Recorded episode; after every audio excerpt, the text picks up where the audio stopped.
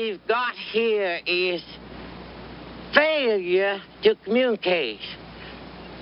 Some men you just can't reach. Are you looking to take your knowledge of faith to the next level? Oh, yeah! You've come to the right place. Welcome to Post Christian Pastors, broadcasting from the Steel City, Pittsburgh, Pennsylvania. The podcast hosted by four pastors as they discuss relationships, faith, pop culture, current issues, and much, much more.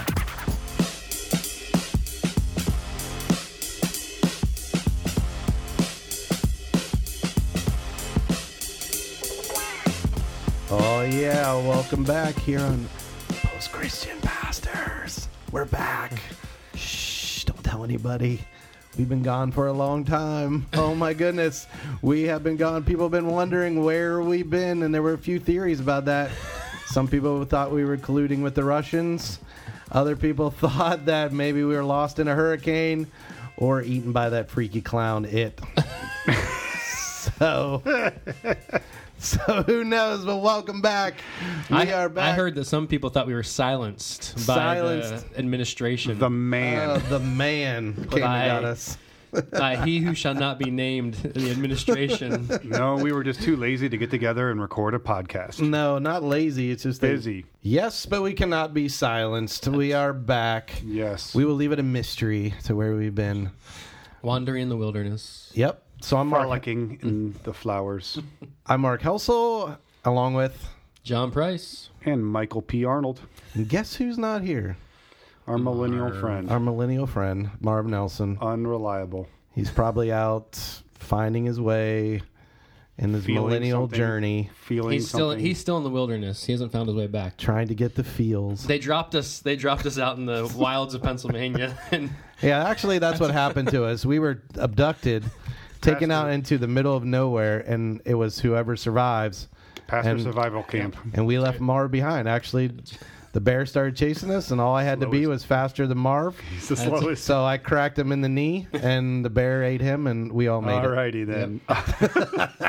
poor Survival of the fittest. That's the way it is. Marv. May Marv rest in peace. Marv, Marv, hopefully he'll find his way. He has kids. He's got kids. Yeah, no. Got to care for those Marv kids. just couldn't be here. He was actually doing some pastor stuff today. Yeah, so- Marv's being a good pastor. So he's not here, but we're back. It's, good, to be, back. It it is good to be back. Miss you guys. It's great to I be back. And so, and actually, we have a great topic today. Uh, the title of our podcast is called "The F Word." Oops. Yep.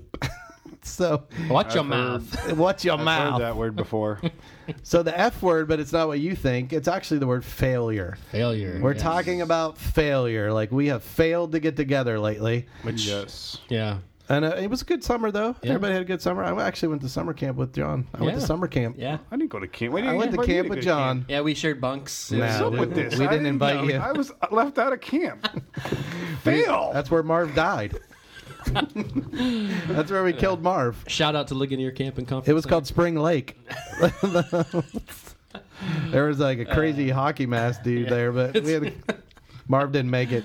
Uh, He's fam- like he's like the guy who doesn't live in the like he's the first scene. You know Kevin Bacon was in the original was he? Friday the 13th? I don't, I don't remember. Yeah, he dies really quick. Yeah, huh.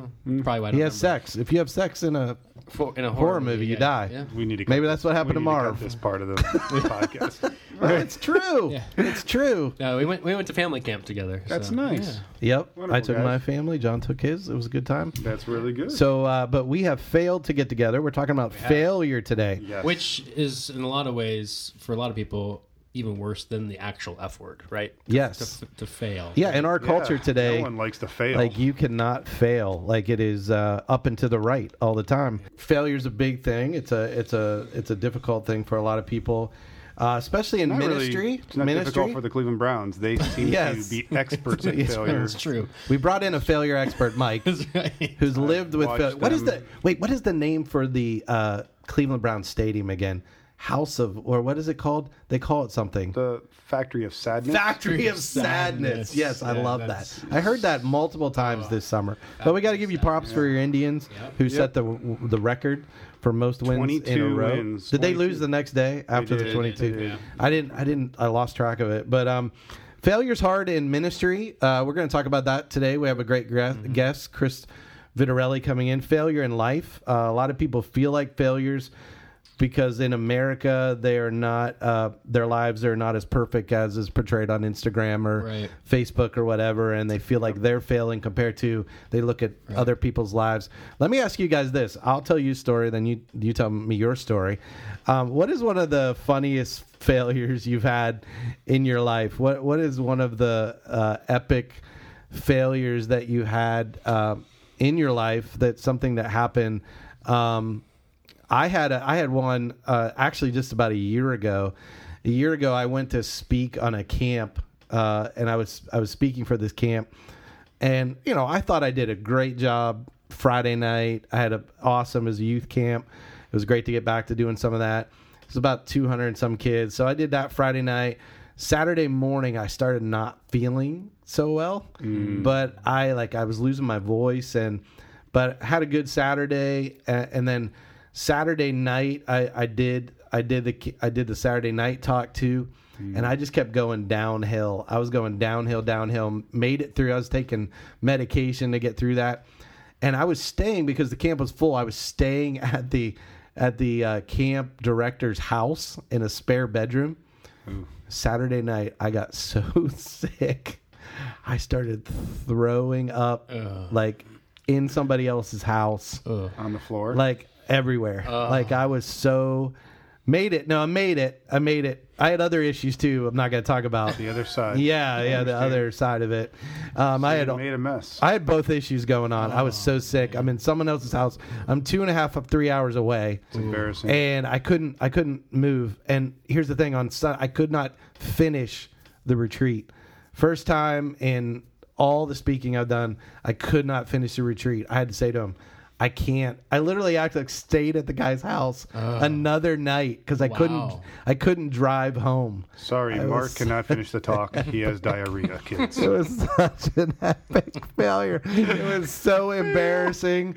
It was oh, so horrendous. It was mm. it was almost as bad as the time I bowled a one. Um, How about you, Mark? When my average was like uh, 145, And you I had a bowled a game where I one. bowled a one. No. Yeah, I was like 13 years Is that old. even possible? I was at a bowling alley. I was in a I was in a league. Yeah, bowling alley was a fun place to me. I had my first kiss at a bowling alley. you were So, but I, that you were was in not a, failure. You failure. were in a league, and your average was 145, Five. and Not you what bowled she a said. one. I bowled a one. I could not. I could not stop. I couldn't. I kept throwing gutter balls. I could. I got so frustrated. I literally hit the one pin on the last ball of the tenth frame, man. or out of have bowled zero. wow, Your that's athletic ability is amazing. I know. I was. I was an athlete, as we know from earlier podcasts. that's right. I'm a premier athlete. Premier if you didn't know athlete. that. Yeah, that's right. Yeah.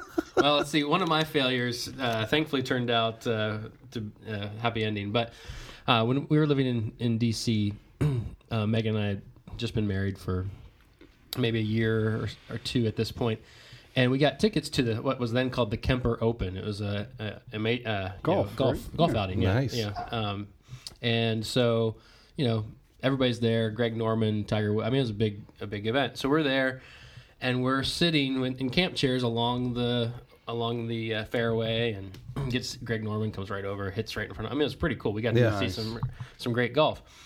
Well, I'd put on um, I'd put on sunscreen because I'm a pretty fair skinned guy and I need Yes. sunscreen on. But I took my wedding band off to put on sunscreen because I hate getting stuff underneath my wedding band, right? And I had mm. put it on my lap. So I put the sunscreen on, everything, and then I forgot to put it back on my finger. Oh, so, you know, all the golfers go by and the gallery gets up and leaves to move on to someplace else. So we got up, left, went, watched some other holes of golf and everything. We're getting ready to leave. And uh, Megan looks down at my hand. She's like, Where's your wedding band?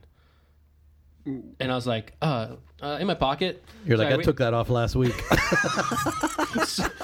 So I went to, went to grab it out of my pocket and it's not there. And I'm like, oh, uh, she goes, "Did you lose it?" And I was like, oh. How long you been married at this point? "I like a year." Oh, you're done. Yeah, and Your doghouse, yeah, man. And she go, she just got so mad, and she's like, "Is that on the fairway?" Out? And I'm like, "Yeah, I think so." so she storms off. So we, so we, Oh. so I follow her. And on the way out of the event, I stop at the uh, at the at the um, event coordinator event coordinator, and I said, "Hey, I just lost my wedding band. if I come back with a metal detector, will you let me on the course? And since it was like since You're gonna be that guy. yeah, well since out every- there. My my my marriage my marriage is in the balance. Oh yeah, you'll do anything, man. You'll do anything at that So point. so You'll be down on Since- hands and knees. since all the golfers had passed that part of the course, they said, "Yeah." So I take her home. I go rent. Seriously. I go rent a uh, metal detector. So where, Where do do you rent a these things at? I like you know rental place. You know they have those. yeah. I didn't know We that. need to get these Yeah. things and So- see what kind of treasure we I- can I find. literally- Find what things are buried in my backyard. This is like five o'clock on a Saturday, so most places are closed. So I literally drive like forty-five minutes. The only place I can find that's open. yeah. Get there, rent the rent the thing, drive back to the course, and I'm out there trying to find. I mean, I I know like a general area where Yeah. it was, but so I'm out there for like an hour, and I'm just Did you and, find it? and finally, Wait. I was like just about ready to give up, and it goes beep beep beep beep beep beep beep. beep. I'm like, look down, and there it was in the grass. Oh, so this is an epic failure and success. Yeah, and so you know, I, I go And then the. Hallelujah chorus. So I go back and I like tell the people at the uh, at the event coordinator, and the story ends up in the newsletter No. that they send out at the end of the Oh. event Oh. about this. So yeah, it was. He has documented failure. Was your wife- documented. was your wife happy then when you came home? She was happy though. She was. It still took her about a day to get, to get over the. and uh, epic how many of her hundred dollars you had to use to rent the. Now that I know you can rent those things, you might see me around town walking around seeing what kind of treasure I can find next to the road. Then that Yeah. would be failure. Yeah. So that's. you will have reached failure. I want you to drive by with your kids and see. That's Oh Mike. look, honey! Uh, look, kids. There's there's Mike. But I don't think Mike's either, on the street I don't think again. either of our stories hold a candle to Mike. Oh no, Mike's is awesome. I've Well- heard it. I've heard it. It's great. All right, Couple, Mike. I've had m- multiple failures in my life. Sure. but I think one of the most embarrassing ones was when I was, uh, was the chaplain for the University of Akron Zips. They're a football team, Division One football team. They play out of the MAC.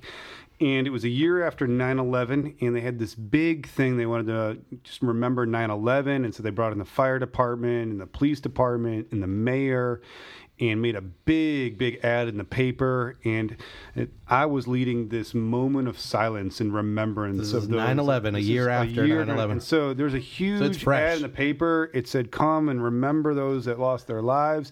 A special moment of silence being led by Pastor Mike Arnold. My pa- my name was right there in the paper in the middle of it. Big Nice. deal. So. 30,000 Uh, 30,000 people. I'm all excited about it. I pop out of bed, and this is a big deal. I never had- had to lead anything or speak. So I had this brief thing where I had to share and then lead them in a moment of silence. And they, the band plays. Um, there's this crescendo moment, and then I walk out and I lead the moment of silence. And so I'm supposed to say this paragraph that I wrote to kind of introduce it. And I went to speak, and the gentleman handed me the microphone, but he had headphones on, and he didn't give me the headphones, he just gave me the microphone. And I went to speak, and I said something like, Today we gather to remember. And I and I spoke, and I there was nothing I couldn't hear, and there was a delay, and all of a sudden the sound came out of the far end of the stadium. And as I tried to start my the second sentence, my my brain couldn't process the words, and so I started. sl- I'm like going today because it didn't want to end the word. Pastor Mike is drunk. and so I literally was like, "Did I remember?" And I just made these horrible sounds that were confusing to me and all thirty thousand people that were there, and people just looked at me.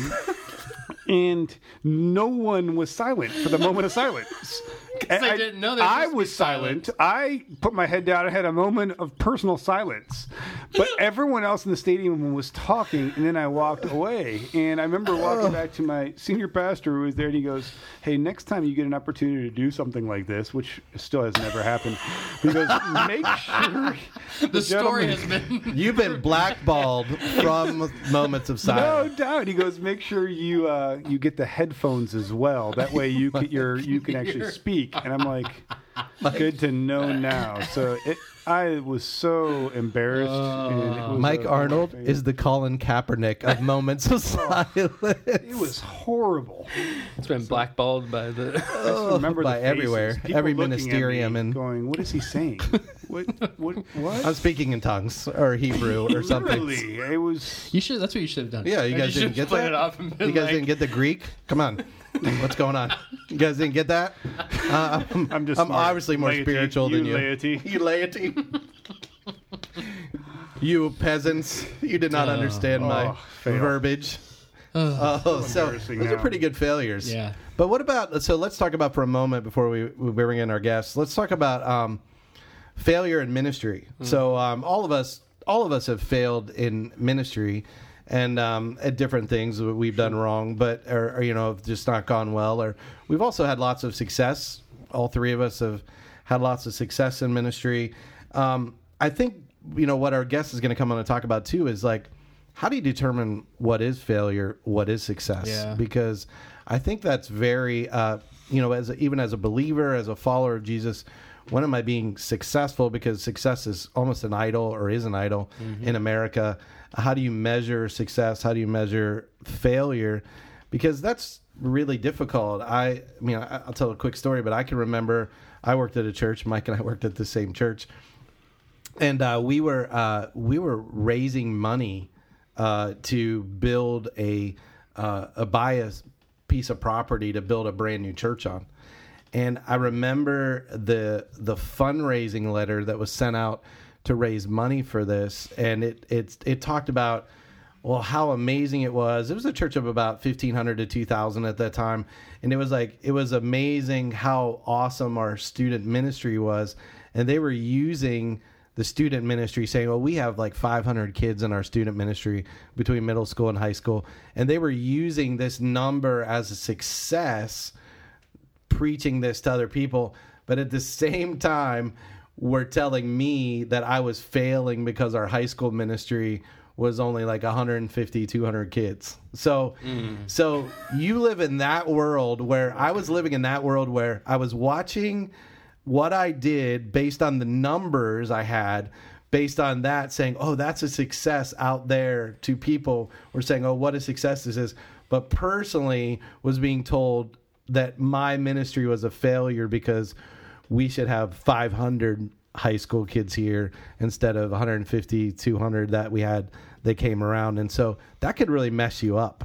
It can really mess you up. You go, what is success? Is success just the numbers, or it's based on somebody's arbitrary Well, belief or number, what it should be? Whether it's someone else's expectations over your own. I mean, you could set your own expectations as well. We all do in our minds. And Mm-hmm. uh, I remember when I was uh, restarting the church I was a part of now, it was a complete restart uh, from like literally 18 people. And I remember I would have this vivid dream on Saturday nights that the only people that would be there would be my wife and two daughters.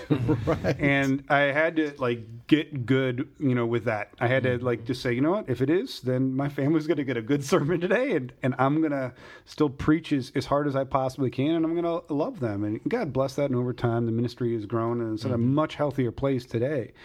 But that was my own expectation I was wrestling with. I, I wanted something bigger and I wanted to, to reach more people and I wanted to be more effective. And, and whether it's numbers or you're trying to see, you really want to see an individual grow closer to God or take a step in their own personal journey. Uh, we all set expectations, Absolutely. whether whether someone's laying on top of laying those expectations on you, or whether you set it yourself. or somebody or somebody you know listening to this podcast who's not a pastor who says um, how do i measure if i'm successful in my walk with christ or my business or whatever? Um, they might be wondering what does god require of me or what what is god disappointed in me? Because Yeah. i'm not progressing the way that maybe somebody else is or i don't Right. i don't see it. But you know discipleship isn't always uh, a, a move forward. There are steps backwards. There are Yep. Uh, i remember mike Yaconelli in Youth Specialties he, he was drawing like um, what does discipleship look like? And he said like you know in america it's always up and to the right. And it's like it's that it's that it's that graph that chart And he said, but then he drew discipleship, and it was like backwards and down and all around. Mm-hmm. He said, look at look even even the, the, the disciples, look at their discipleship journey. Right. It was not always a forward progress. It was backwards. It was down. It was as low as it could go. And and I think uh, there. I mean, if you graph Jesus's ministry on a graph chart, it wouldn't look like the American No. way of success. Even Jesus himself Said if you if you looked at just purely graphed it out, you would might say, well, this guy's a failure. Right. like this guy's not not succeeding. Yeah, that's one of the things I think Chris will get at later. And the thing I appreciate about his book is that uh, he talks about this perceived failure versus real failure. Yeah. And I think a lot of times in our culture, in the church, whether you're a pastor or whether you're a member um, of, of a church, there's this there's things that we perceive as failure, right? Because we've been told that success looks like this, and everything that's successful has to look like this, Right. And so anything that doesn't look like that, whether it's in our personal lives or whether it's in our church churches, we think it's a failure, and a lot of that is really just perceived failure. It's it's really not actual actually real failure, and so I think that's really something I'm looking forward to hearing from Chris is that idea of you know we I think as as Mike said we we tend to either from other people's expectations or our own create these unrealistic expectations of what success looks like, and so um, when we don't reach those, we think we've failed. Um, when in reality, we've actually maybe even succeeded in a lot of ways Right. that we hadn't even Or thought closer Or- to or success than we were Right. Before. Exactly. Well, it is the F word here on Post Christian Pastors. It's failure, and we're going to be talking about it. And we're going to be back in a few moments with our guest, Chris Vitarelli, and he's going to share with us his thoughts on failure as a church planter, as a Christian. And so we hope you stick around. We're back. You're back here on Post Christian Pastors. Stay tuned. Young love is what they had. Some said way too soon. As she wore a white dress on a Sunday afternoon. He was a wreck, held together by his father's tie. At the altar, reading vows, trying not to cry. That's what I call love.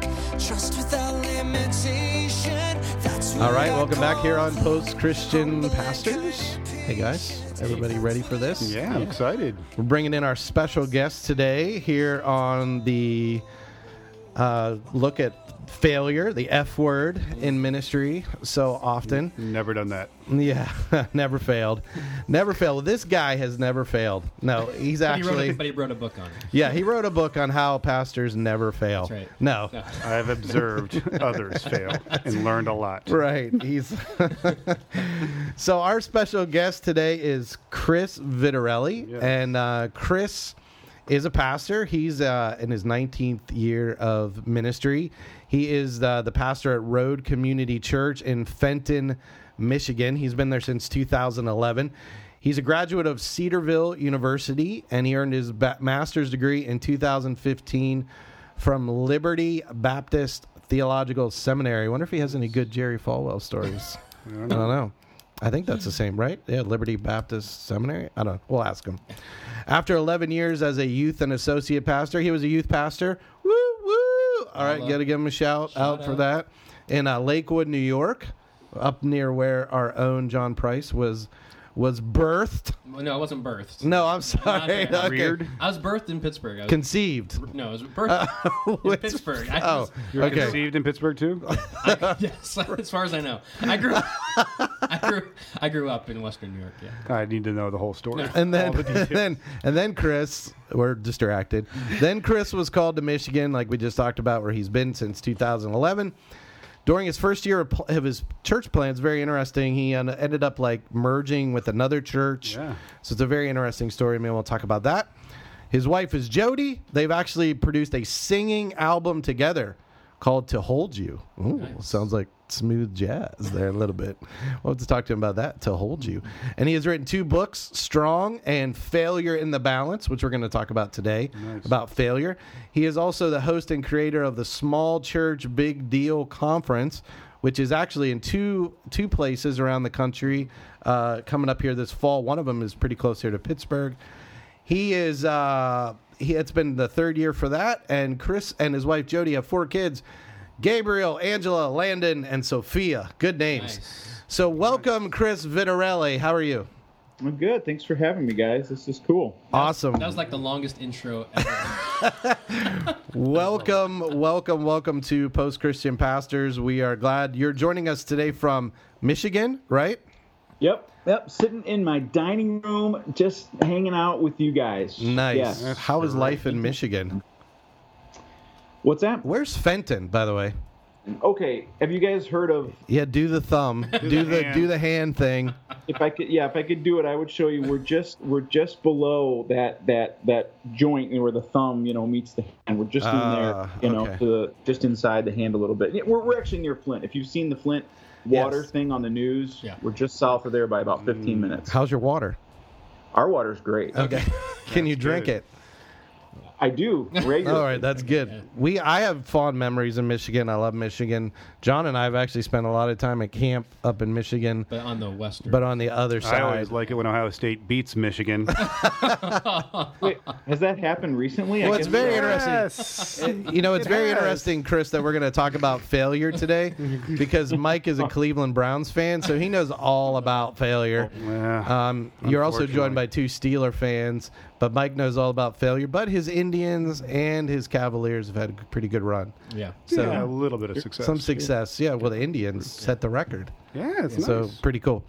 So hey, Chris, I'm going to start off by asking you a question. So we're talking about failure. You wrote a book called "Failure in the Balance." Kind of tell me about, first of all, why you wrote the book. What's the premise, kind of the book, when you're talking about failure? I believe in ministry and success in ministry. So tell me a little bit about why you wrote the book and what what was nagging at your heart to write the book. Okay, well, I think uh, I, I'm like a lot of other church planters, pastors that, um, you know, we started in ministry and had an idea in our head of what, what we wanted it to look like, what we wanted the church to look like, what, you know, where, where we wanted to be at, a you know, certain stages in the development of the church. Right. And, and Follow the playbook. things- yeah, yeah. Follow Yeah. the playbook, right? A plus B plus C always equals D, right? Right. Um, and we just kind of had been, uh, you know, we read about it, we, you know, been talked to about it, and just been encouraged, like, you know, this is what you've got to do. And I think I reached a certain point in the ministry where I just said, man, this doesn't look anything like what I thought it would, and I, I felt like either God had not been listening very carefully when I was praying because he didn't, you know, answer in the way that I expected him to. Do what I want you to do, God. Yeah, right. That is or, success. right, and that, and I- or or I just didn't. Uh, I wasn't doing it right. I But Chris, we really know you didn't pray enough. That's right. Yeah, that's it too. I was flogging myself because I hadn't uh, on my knees. But no, I just I started to feel like I just was missing something. Like I had really blown it here, and um, and and I started to really get down on on what was going on in the church, and I- just through a process of, of a lot of prayer and just talking with with others and just exploring what what it was that I was really supposed to be doing. I thought, you know, I can't be the only guy that's working through this, like squaring up the reality with with the dream. You know, I, I can't be the only guy that's looking at those two things and going, man, something's something's not right here. And so I said, you know what, let's let's take everything that's happened, everything in the church, let's throw it on the scale, and let's let's weigh it out. Let's see if if this is really failure. Maybe it's actually success, and I'm just looking at this wrong. So that's where the title came from: failure in the balance, kind of throwing everything on the on the scale and seeing how it how it came out.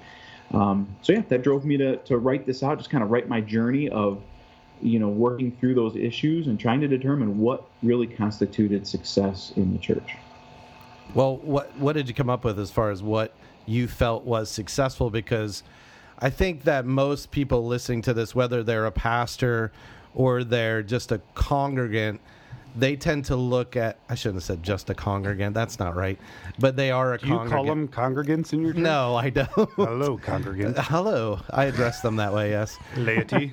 Yeah. I, Laity, you're you're just a layman. Dear layman, listen to my Romans countrymen. Lend me your ears. Um, so uh, we uh, so when what did you come up with? Like because I think if you're an, uh, a church person, let's just say that in America, you know, it's usually bucks, butts, and uh, what's the other one? You measure success by bucks. You know, how much money's coming in, how many butts in the seat, and um, you know, mostly it's that. So most pastors And even influ- look at and influence. and influence, yeah, or platform, Platform, nowadays. So people look at that's their real success as a minister, or even they feel like I go to a successful church if if they have lots of people or lots of money or they can do cool stuff. So how did you, what did you come up with as were markers of success, or maybe how pastors or people in the church tell themselves that well, my church is a failure? I, well, I think w- w- going back to the success aspect of that, you know, I, this is really radical, but um, what I what I the conclusion I came to was really just two questions. One is, am I being obedient? You know, am I just doing what God has asked me to do? Because that's all I can do. I can I can't do more than that. I can certainly do less, but I, I can't do more than that. So am I doing what God has asked me to do? Am I simply just offering all that I am to God and saying, I'm going to do what you say. So am I being obedient? And then am I being faithful? You know, uh, Jesus talks about the, the person who uh, puts his hand to the plow and looks back isn't fit, you know, to, to follow, not fit to, um, to come after him. And so that's a question that I ask myself a lot is, uh, is my hand on the plow? You know, am I doing the work? Am I being faithful to what I've been called to do? Because again, I, I can't do more than that, but I, uh, I can certainly do less. So I need to make sure that I'm being obedient and faithful. And and I think we get into a mindset where we, we think we can somehow do more than that. I got to go beyond that, and I've got to do this, and I got to do that, and I got to do all the things the books are saying. And um, but I think resting in that alone, um, and resting in what God can do through our simple obedience and, and faithfulness, um, that to me constitutes success. You know, just accepting what He gives through those things. Chris, quick question for you. And just you were talking a little bit, a little bit about being, you know, a pastor and in ministry. What do you think the, the state of the profession of the pastor is today? What does that look like? Oh man, I think oh, it's it's looking more and more like um, and feeling, I guess, too, like more and more like like business. Um, very very corporate in a lot of senses. I I talked to a, a gal. Um, we sit on a board together here in Fenton, and she wanted to talk to her pastor about what we do on the board. And she asked if she could have an appointment, and he said, "Yeah, I've got some time six weeks from now." And That's available. thought it- Sounds like yeah. this group. Wow. and, and I go, you know, that's something. Something's missing there. Right. I think something's wrong there. I, I, and I do think that the church growth movement, you know, that I'm sure you guys have talked about, know about, you know, that that really came out of the you know 50s, 60s, 70s, really boomed um, through the last part of last century. Um, it really emphasized that pastor as CEO model, and I think that that's uh, that's not what guys go into ministry for. I know it wasn't my, you know, idea. It wasn't, you know, I didn't want to go and, and be um, making a lot of managerial decisions and, and things like that. I wanted to shepherd people. And so I think there's, we're, struggling. I think there's some senses in which we're headed back in that direction. We're starting to, re, you know, pull back a little bit from that pastor CEO thing because I know it's been talked about. I've read about it. Um, but we're still, I think we're still in the midst of that, um, of, of pulling back from that high pressure, you know, managerial CEO kind of mindset and, and getting back to what real shepherding is all about. Um, I, I talk to a lot of guys because of this conference who are really, they feel stuck in, in a lot of that. You know, even in a small church, they just feel like, man, I got so much administrative stuff to do. There's so many expectations in that arena that I don't feel like I have the time to to really spend on the preaching and on the shepherding and on the things that, that are really making a difference in people's lives. Hey, uh, Chris, this is John. Um, I love the uh, the subtitle to your book, "Letting God Write Your Ministry Story," um, and I, I don't think that just pertains to you know kind of vocational ministry. I think Sure. how would you um, could you ex- ex- expand on that, expound on that a little bit about um, what that looks like uh, to you, um, how you know uh, any of us as followers of Christ can uh, can be uh, encouraged by that. Yeah, I, I talk a lot of, in the book about identity and uh, just about accepting who we are. And of course, a lot of that flows out of you know our gospel identity and understanding who we are in Christ and all that. But when it comes to just the you know just everyday you know just uh, Christians and, and even pastors, we've got to we've got to find our identity in in the gospel in the truth about Jesus. We also have to find our identity apart from what we're doing. Mm-hmm. Uh, I think for for pastors, I'll speak to that first because it's sure. just that's where I'm at. But uh, I think we we let uh, the world around us tell us who we need to be as a pastor. Like I was just saying, you know, the the whole pastor CEO model. A lot of the conferences I went to were always about. Um, you know, hit leadership so hard. You know, everything rises and falls on leadership, and you got to get this right, or your church is going to collapse. And and and so a lot of times it's the doom and gloom thing. And I think that we let outside pressures dictate who we need to be, how we need to do ministry, um, what it should look like. And again, back to that def- definition of success versus failure. You know, you should have X amount of people in your church by the time you launch, and after your launch, you should have you know this many people attending each Sunday. This is how much money you need to be effective, and things like that. And I think we've got to we've got to look step back and look at who we are apart from ministry, apart from what everyone else is saying, and and just let let our identity be defined by what God is telling us, where He's leading us, and that again that goes back to the obedience and faithfulness yeah. part of success in ministry. Yeah. Let God determine the the path. Go go ahead. Go ahead. I think I've seen you know uh, over the years. Uh, th- this is sometimes really hard to get your your hands around because you, you feel like you were taught like if we do this this and this and this then this will be the automatic result. And you know i've seen i've seen churches that have funneled like I, the one church that i i worked for they they pumped over a million dollars into two church plants that they did over the years. One when i was there one when after i had gone but mm-hmm. um, both of them failed.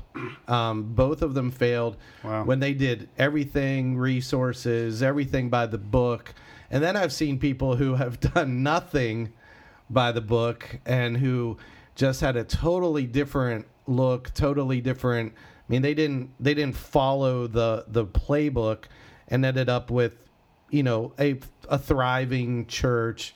You know, I'm not going to say it was hundreds of people or whatever, or maybe it is, but I think that that I think I, what I've begun to learn for me, this is my first time in a a church startup or a church plant is that you can do a ton of things right and it could still work or not work. And then you could have a ton of things go wrong and it still it still work. Or you have the combination of both. I, I don't think there's any there's no there's no magic formula, which I think people think there there's is. No silver bullet. There's secret sauce or whatever, which is going to make this work, and and so it forces you to fall back on those things: faithfulness, obedience. But those things aren't sexy, and those things aren't things. In fact, a lot of pastors, faithfulness and obedience can get you fired because yeah. you're not producing what people think you should be producing. Well, and I think we look at Christianity a lot of times and ministry as as a lot of doing. And I think if you look at what Jesus was after, he wanted us to be, mm, you know, yep. more being than doing. And yeah. uh, and I, I, think, you know, we, going back to what you were just saying, the the whole magic sauce or whatever, you know, um, there's a lot of great guys out there that are kind of saying what I'm saying right now. Um, Karl Vaters is a I don't know if you guys know who he is. He wrote the Grasshopper Myth, and he's a, yeah. he's mm-hmm. um, a speaker. There have been at one of our conferences, but he he likens this whole idea of you know, I guess if you were to if I were to put it in his terms, you know, the letting God write your ministry story, he would say, look, there's churches that um, uh, aspire to be. Uh, I think the way the term he uses is IKEA. You know, there's churches that aspire to be IKEA, but the reality is they're a Starbucks, you know, or they're a you know, there's something very different than that. And instead of, you know, these churches trying to be something they're not, they need to just be what God has called them to be mm-hmm. Um, mm-hmm. And, and, do things in a formula. I mean, if you can, I would love to, to go through scripture and find like the formula, you know, if it's in there. Maybe there's a secret Bible code, you know, like in the Old Testament, if we, you know, Ooh, assign the Bible code. And that's a great Yeah. book title. There you go, Chris. There's your next book. I think that one's. I think that one's taken. Five steps to success. Well, don't you know the rapture's happening this month too? That's right. That's true. So, They've decoded that. It's happening in like a few days. Yeah. So I don't know why we're doing this podcast. What the? heck? It's like, come Lord Jesus, we're done. Retrograde, guys. We're done. We're out of here. So. I'm going on gone- vacation until the 23rd. Have you ever gone to September. IKEA just to eat the meatballs? Okay. let's do it. I've been Have totally you, have stuck you on ever that. gone to IKEA just to eat the meatballs? I have. I've So- taken my kids there so- because they eat for free. So, The Chris, meatballs are pretty Yeah. good. So you know, I think that's what you're saying is not just for the local church, but I think it's even f you know for individual believers, right? And- Absolutely, absolutely. I mean, you guys remember I wrote about this in the book as well. There was a book that came out um, uh, it's about a I don't know probably a decade ago now, but called uh, called the Prayer of Jabez. yep. You know, oh and man, remember that? remember- yeah, Expand my territory. that's right. yeah, enlarge my borders. That's right. Uh, th- that was, I mean, there's some really good truths, you know, in there. I think y- you've got to find something to do with First Chronicles, right? I mean, you got to, you know, mine it for for something there. But um, the, the It's got to find something to Americanize Chronicles. Build the empire. We have to monetize Chronicles. we got to do whatever we can to monetize Chronicles. Uh, Oh, but I think what people looked at that as a formula. I right. pray this prayer, and and I'm going to get good things. I mean, it's not too far off from you know the blab it and grab it, or you know Prosperity name- gospel. name it and claim it. Yep. Yeah. hmm Yeah. So, you know, why don't Hair gel it.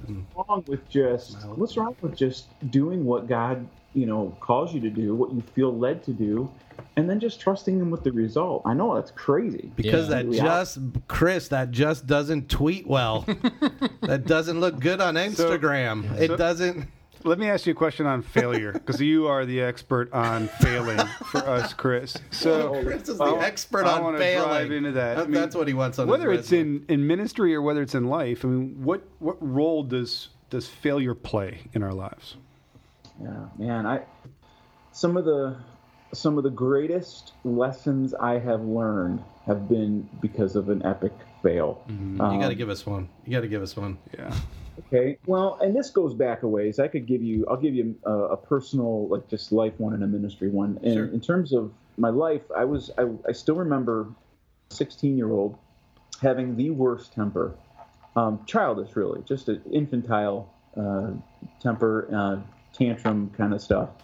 And I tended to, to smash things. And uh, anyway, this is this is ridiculous. I was out on a putt putt golf course. oh yeah. And if there's one thing that can inspire rage, Did you smash like one of the lawn art things? oh man, I went. It was a hippo. It was a hippo. The lighthouse. Lighthouse.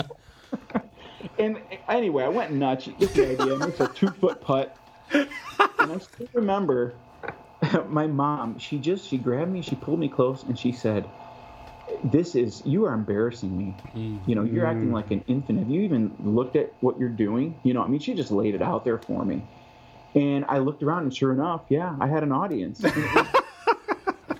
it was a failure of self-control i mean mm-hmm. just inability to to gauge you know what was going on around me and th- honestly from that day i that was I, things changed i mm-hmm. mean i dealt with and got the temper under control um, in terms of ministry though uh, you know there's there's been numerous times where i've put in a ton of work. I mean uh, hours and hours weeks and weeks of planning and putting like a, a some kind of event or group together for purposes of ministry to advance some you know cause or purpose in the church and had it completely just just fall flat like nothing you know zero. All Right, the weeks of work all the, all the effort just nothing and end up having place. to you know put a wrap on it stick it in a file on my computer and and that's that you know and what you learn from those things is that uh, and, and i can i could think of a couple where it was like, this isn't really what God wanted me to do. This is what I wanted. I thought this would be a good thing. I thought it was, you know, the thing I heard about at the conference would be the next big thing in our church, and I was going to make it happen. And uh, ultimately, it wasn't what God was was wanting me to do, and I was the one that spent a lot of time and effort uh, just to fail. But I had to do that in order to learn. Hey, you know, why are you doing this? It's not what, you know, God's saying it's not what I want you to do. Wow. That's good. So, I, you know, I think that failure, failure just, I think, highlights our need uh, for God. It need, highlights our need to pay attention um, and, and do what He's calling us to do. But I also think that sometimes God allows us to trip and, and you know, fall on our faces a little bit. Um, it certainly keeps us humble. Um, but in terms of in terms of ministry, I think it just it, it really just hones and and, and sharpens uh, you know what our focus and what we need to be working on. Um, I've, I've done these conferences uh, two years now, and the first year we had 40 people, Nice. and I had to run that number through my grid Mm. and go, was I obedient? Yep. Was I faithful? Yep. Okay, then these are the people that God wants at this thing. Right. You know, others might look at this and call it a failure. You know, man, you spent all this money, you advertised this, you brought the speaker to California, you did all this. You only had 40 people. Um, well, yeah, I had 40 people. I mean, That's that was great. I mean, that was awesome. Yeah. Uh, you know, so it really depended on, on how I was able to view that, and um, and previous failures enabled me to look at that with the right perspective. That's good. That's great. Um, Chris, talking about like uh, small church, big church, mega churches, small church. We actually had Warren Bird on a few episodes back or way back. We have talking about um, mega churches and mega church pastors and stuff like that. Do you think in America there is a move away from mega churches and towards something different? Uh, maybe the millennial generation looking for something different. Do you think there'll be a move away from mega churches, or do you think there'll be a move towards? And and what it, what do you like about mega churches? I mean, because they are so often seen as successful uh, expressions of God's kingdom. Okay. Well, there's a couple questions in there. I guess. Yeah. Let me say, as far as the moving away or, or toward, you know, I would have said maybe a little while ago that we were moving away, um, but I, it's hard. It's hard to you know to get a snapshot of just where I am because I we do have we have a bunch of mega churches around us. I mean, we're talking. Uh, we got Kensington, we've got Woodside Bible Church, we've got 242 Community Church, we've got Northridge. All of them are in the the 10,000 or larger range. Big. Yeah. Well, Man, 242 that's not really- quite there, but they're they were on Outreach's, you know, Wow. lists a couple Yeah. years ago. Um, so I think people are still really engaged by and drawn in by the mega church. I think they like the arena feel. I think they like the uh, the the lostness of it. Maybe that's not the right word, but they like the the anonymity. I guess that's a probably a better way to put it. Um, but at the same time, I've had people come to our church, which you know we we have maybe 80 to 90 people on any given Sunday morning between both campuses, and they come and they say, "Man, we just needed a place where people knew us and where we could know people." Yeah. And so I think it, it, it really kind of flows, ebbs and flows. Um, I do think, given the climate of our culture, though, the megachurch will begin to fade. It'll begin to decline, and the reason is because I don't think, as time goes on, uh, American churches and American Christianity is going to be looked on as favorably.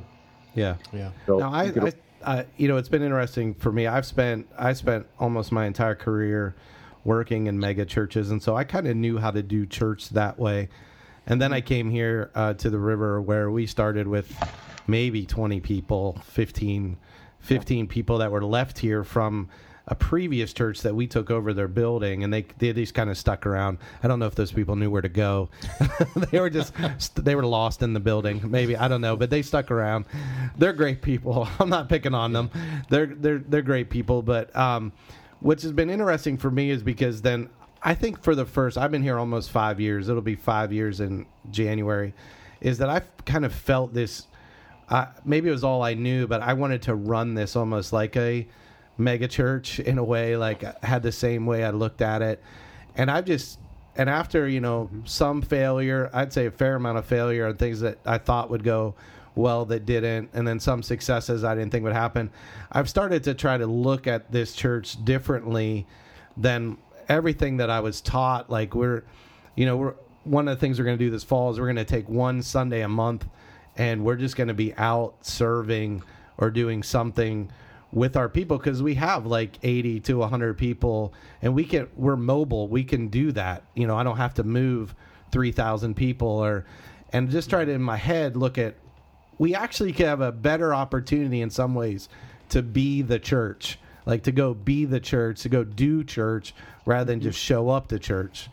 So i've been learning as a pastor on my 28th year just trying to figure out um, you know what does it look like? And and a lot of that's really appealing to me. It's really appealing to me that hey we're going to take our sunday service move it down to the homeless shelter and do church for them.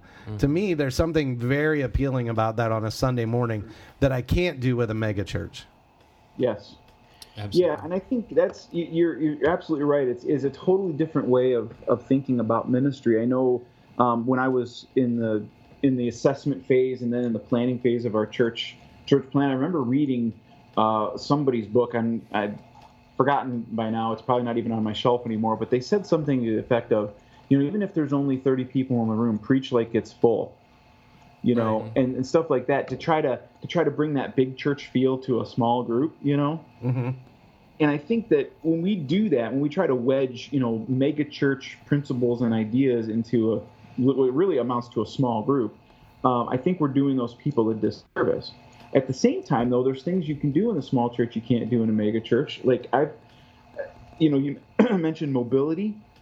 Um, that's awesome. You can change on a dime. You can switch things up. You can say, "Hey, we're not here next Sunday. We're going to do this instead." Um, but then there's the proximity factor. You Right. know, to someone, the proximity that is someone who loves you, who knows you, who cares about you. Um, I, I'm doing something that's unheard of in a church of, you know, I would say 500 or more, or maybe even smaller than that. But I'll sit down every week and I'll handwrite like three or four cards to people in my church. Just go, hey, I prayed for you this morning. How's this and you know such and such going? And I mail it out like with an actual stamp. right And, with, Old school. what's that and people that come to me Some on people. Sunday and they're like, "Thank you for your note, man. That just meant so much to me." And I'm going, "I'm shepherding you." That's I mean, I don't say that, but that's what I'm doing. I'm I'm I'm in proximity to you, so I know you, and I can love you and express love in a way that that you know a, a pastor in a church of a thousand can't. Mm-hmm. And so there's some really cool things about being in a small environment versus a, a, a mega environment that I think we've got to latch on to. I think we've we've looked at size, you know, for so long as being this high ideal that we've forgotten the ideals of being small, and you know, just the just the cool things you can do with a group of people that you really know. A, a lot of small church pastors don't realize they got some credibility. You know, they can, they can get away with things that a, a ch- a church of a thousand can't because the people know him personally. They've been to his house. They know his kids. You know, they've seen, you know, his backyard covered in, you know, toys or molehills or whatever. You know, he, they know this guy. He's real. And so that that's and if i was a huge- mega church i live in a gated community anyway so you can't get to me Whoa. Okay, I shouldn't have said that. we could edit that out. Uh. hey, hey, Chris, we really appreciate you coming and talk to us a little bit about failure and success and ministry and all that stuff. And whether you are a pastor, listen to this, or or you're the laity, that um, that you can Congregant. the congregant. there has to be some other words I'm missing that would be really good right about now, but I can't come up with any. Par- parishioners is probably Parishioner, parishioners there is we probably go. a better term. Yeah, yeah. parishioner. Um, I, it reminds me of some of the things you said of this old quote, and I think it's John Wesley, which says, "Work as if everything depends on you, and pray as if everything depends on God." And I think that's a you know striking up a balance where we work really hard in ministry, or we do ministry really hard, but we also leave the results up to God. And um, God has called us simply to faithfulness, not success. And I think that. Um, reminding ourselves of that over and over and over again is a good thing. And you've done that for us today. So thank you for reminding us of that. So we want to play a little game with you to wrap up here. You ready? Let's Do it. Okay. You okay with that? Okay. let's do. You went to Cedarville College and Liberty University, right? They're known for games.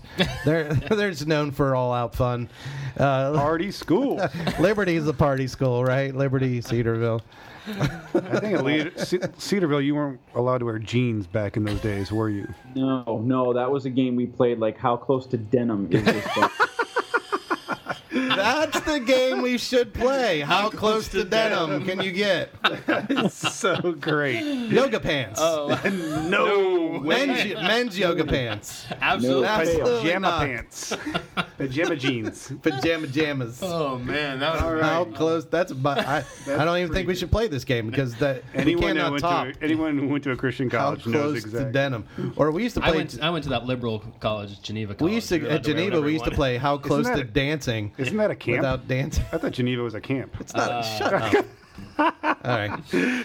We used to play Geneva. How close you could get to dancing without dancing. That's right. Uh, yeah, yeah. Yeah. All right. So this game is called. Uh, I'm going to call it Gladiator Games. You ever see the movie Gladiator? Oh yeah. Okay. So you know how they give you the, the thumbs Maximus. up or the thumbs down. I will win the crowd. I will give them something they've never seen before. Yes. Okay. Success or fail. Success or fail. You're waiting for the thumbs up. You get to be Commodus. You get to do the thumbs up or thumbs down on these things. So we're just going to throw random stuff at you, and you I give like it it. either a success or fail. Except for since we're an audio podcast, you have to say success. Or yeah, fail. you, can't, just say. You can't just use your thumb. You can't just say, "Can't you see my thumb?" I'll move my thumbs just so everyone Yeah, can imagine. we're just doing it. Just yeah. Uh, All right. So you ready? Are you ready? I- I'm ready. All yeah. right, so we're going to cue the music. You'll hear that in post production. Maybe a quote from Gladiator. All right. Um, okay, so here we go. Number one success or fail, Sean Spicer. Success. Woo! He gets the Seanster. Yeah, the man spoke his mind. He loves his family. That Yeah, is a there you go. success. All All right, right. Sean Spicer. Number gets two, Christmas decorations out before Halloween. Fail. yeah, I agree. Epic fail. Or- that is failure. Or the people that just leave them up all year round, right? Yes. Oh, I got a couple of those in my neighborhood. I've had my Christmas tree up all year this year. Oh. yes, you did. I did. I, just know. changed. I take the bulbs off. And I change it into different things. Like one year was an Olympic tree. Failure. I've got so many thoughts that are not Failure. nice. That is a fail. uh, Thumbs down. All What's the right, thing with number that? three, the new Spider-Man movie. Success or Spidey. fail? Oh, I, you know, I can't say. I've not seen him. Oh, okay. Well, you're a fail now then. I'm a huge Spider-Man I, fan. I so- agree. I have too many important things to do to watch Spider-Man. I'm gonna give it I a would thumbs say- up. I'm gonna give it a success. Okay, number four, Chris, a DC Talk cruise, huh, huh, heaven bound. Um, DC Talk reunion cruise. fail. I got to go with a fail. on. Oh, oh, Toby dissing on the, he's not down with the DC just Talk. It's not the same, guys. It's not the same. that's true. He's not down with the DC Talk. Older rockers are It's kind of. it's just it's you know that that ship has sailed. so to speak. Way to go, John. nice right. joke. All right, number five, Chris. Men's rompers. Almost happened. Fail. Shouldn't have to answer that. The Bromper, the I bro, was bro. so looking forward to my worship director coming in in a romper one Sunday morning. That would have been so. Have you seen nice. a guy in a men's romper? I've yet? seen them on the internet. I've not seen them in real life. I think they just live on the internet. I don't think. I don't think. I don't think it's very real. It's just a it's fake news. All right, success or fail. Meatloaf, the singer, not the meal.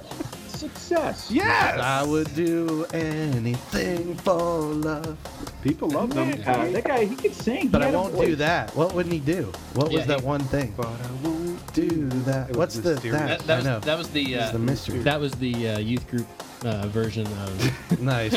That's what you. Make room for the that's what Holy Spirit. What about meat? Don't do Oh, that, I won't do that.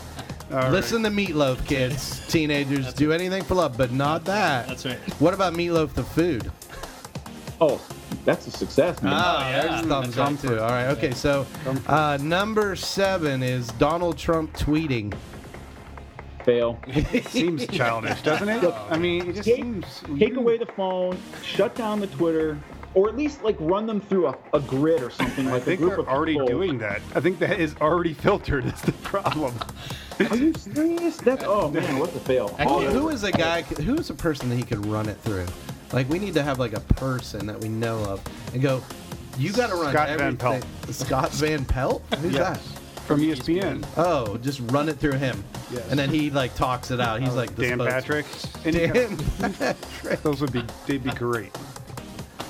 Okay, all right. Number eight, John. Um, the lumberjack look. The lumberjack look that everybody has these days. Oh, fail. Oh, Comfortable. with the beard. What's it? You know what's big, which I didn't realize is the beard oil. The beard Like, oil, yes. Creams beard and stuff. oil. Yep. You just put all that beard oil in, Yeah. and you just smell like.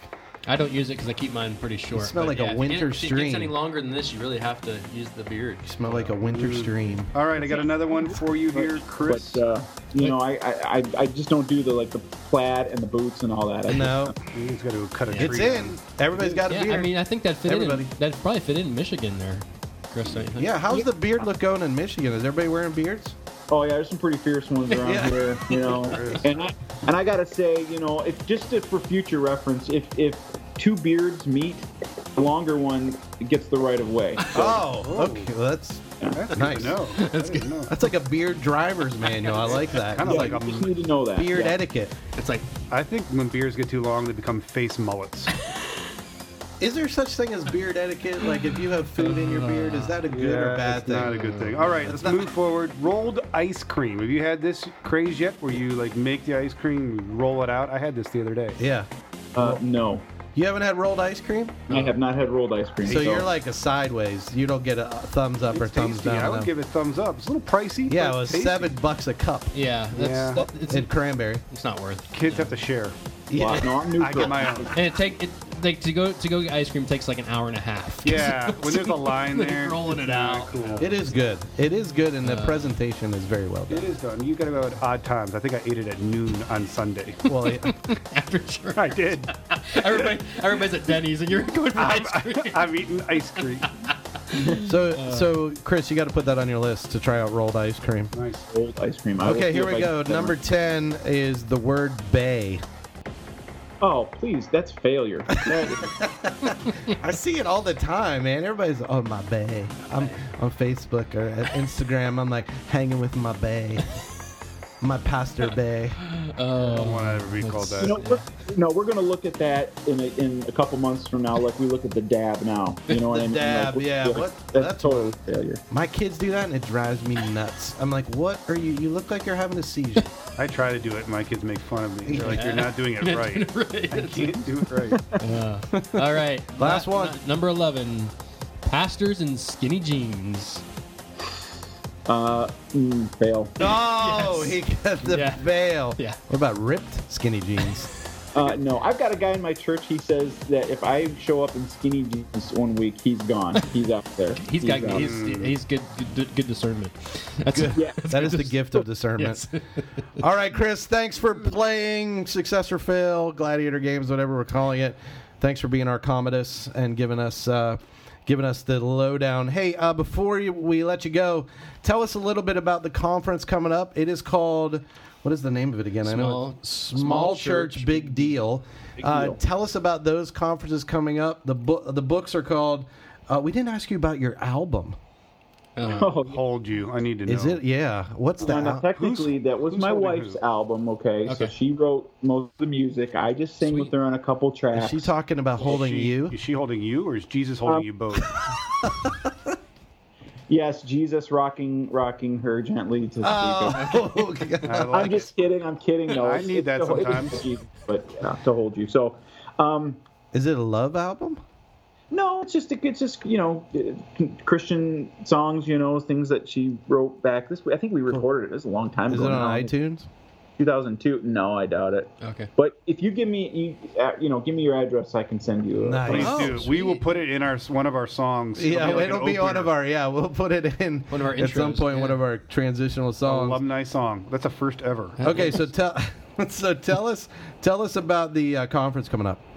Okay, so um, yeah, September 28th and 29th in Fenton, and then October 6th and 7th in Mount Pleasant, PA, not too far from you guys. Yep. Uh, we have Small Church Big Deal, and we're having uh, Tim Suttle, who's the author of Shrink, come to our Fenton event, and then Karl Vaters, the author of The Grasshopper Myth, um, also a blogger at Christianity Today.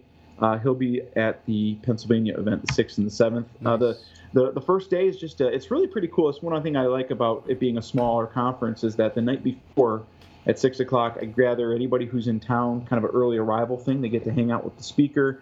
do some Q and A, just kind of get to know him a little bit, and then they come in the next morning, you know, eight thirty, nine o'clock for a full day of of uh, just teaching and seminars and um, just you know learning. So uh, the, the cost is seventy dollars. Uh, we we the thing is, what do you get for that seventy dollars? You get, uh, you know, like I said, some one-on-one time with with the keynote speaker. You get some workshops, but you also get some great giveaways. We do we try to give stuff to pastors just to bless them uh, and encourage them. Chick-fil-A. We have an on-site bookstore. Nice. Uh, the food is always good. Um, we try to, you know, just we, like we've gotten barbecue. I mean, like ribs and stuff. Oh, yeah. chicken. I'm coming. I'll be there. Good. And Mark's Uh, always good for a meal. So, so yeah, I mean, it's it's it's a great event. Um, I, you know, guys have really been blessed by it year by year. They they write me and just say, man, this was this is awesome. This changed my life. One guy told me, he says, I only go to two conferences. I go to Small Church Big Deal, and I go to the Alistair Begg conference in Cleveland. Oh, The nice. I'm like, wow, uh, those are the two, you know. That's but great. uh, he really just resonated with the message and was encouraged, and he's coming back. So Great. So, uh, Chris, is this is this conference primarily or just for pastors, or are uh, would other like uh, church, uh, like not may, may necessarily those who aren't on staff, but would other church staff be uh, would it be helpful for them as well?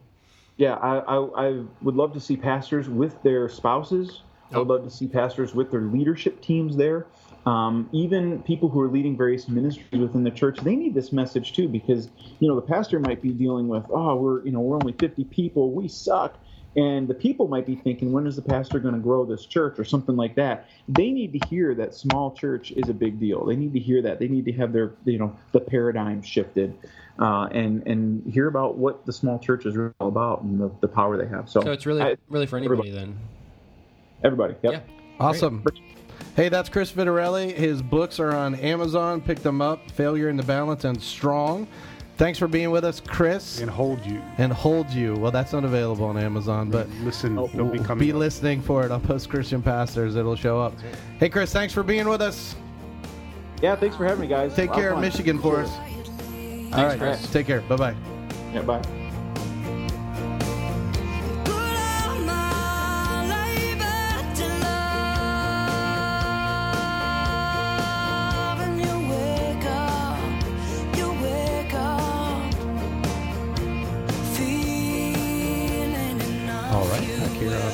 Christian Pastors. Chris was great. Yeah. Yeah. stuff. It was great to hear uh, from him and a great perspective. And, you know, we just hope that as listening to this podcast, that you um, don't live in a narrative of failure where you're telling yourself over and over and over again that you have failed, whether you're a church planter, a pastor, uh, just a, a Christian who's trying to live. Uh, their walk with Christ, and we hope that you don't see that as a failure. We hope that you don't you don't let yourself think that God thinks you're a failure. And um, any thoughts you guys have as we Yeah, kind of wrap think, up? You know, one of the ways that I've been looking at it is that there are some things that we love in small batches or in small products, craft beers, craft brews, those kind of things. Yeah, in fact, that's an area that's got more specialized. it than- has, and I think there's a way that if you're if you're leading something smaller today, or if you're in, you haven't achieved what you want to achieve in life, work on your craft, make it make it something beautiful, and just enjoy your craft. And success may come in a different way, in a different form. So, uh, I think enjoy that. Yeah. Or if you are enjoying it, that is success. That I mean, is. that is if God's if God's using it and it's brought you joy. And um, you know, I've tried to get to a point. You know, for me, it's been a different measurement of success than the past of my ministry. Like a couple of weeks ago at church, we had we had one of the worst turnouts we've ever had. I mean, it was like Failure Sunday. yeah, it was like a failure. Everybody was gone. Everybody was gone. now this week it turned back around, but it was like one of those Sundays where you look out and go, "Okay, um, it's great. I'm horrible. Everybody hates me. I'm I'm just a massive failure." And um, you know what? After that, after that, And it really has nothing to do with you at all. It's Yeah. just their busy schedule. yeah. After after that after that um, that Sunday, um, I got a note, uh, Facebook message from uh, a lady who told me about this is the first church she's ever felt connected to, Nice. and it was awkward and in the past, but she and she said you never know how much power your words have, Mark. and it was like, very nice. don't ever forget that. That's awesome. And that same Sunday, before I left the building, I had a lady come up to me who's struggling with some life stuff and faith stuff, and I sat and talked to her in an hour for an hour after church, after everybody had left, and I go, you know, I walked away from that going, this is the worst Sunday we've had in a long time, but in many ways it was successful. Oh yeah. And so Absolutely. Yeah, I think one of the things. trying to redefine. Yeah, I think one of the things I take away from uh, our interview with Chris is, you know, partly with the uh, subtitle of his book, "Letting God Write Your Story," and I think that's so important for us as believers to not get caught up in a, a different narrative, but to you know to rest in the narrative that God has written for us. You know, Scripture tells us that God has you know has uh, established beforehand good works for us to walk in. Right? I mean, and so Right. if he if he's writing our story and he's established good works for us, then as long as we're being obedient and faithful, we are not failures. Yeah, he knew just Right. how much we we had to do.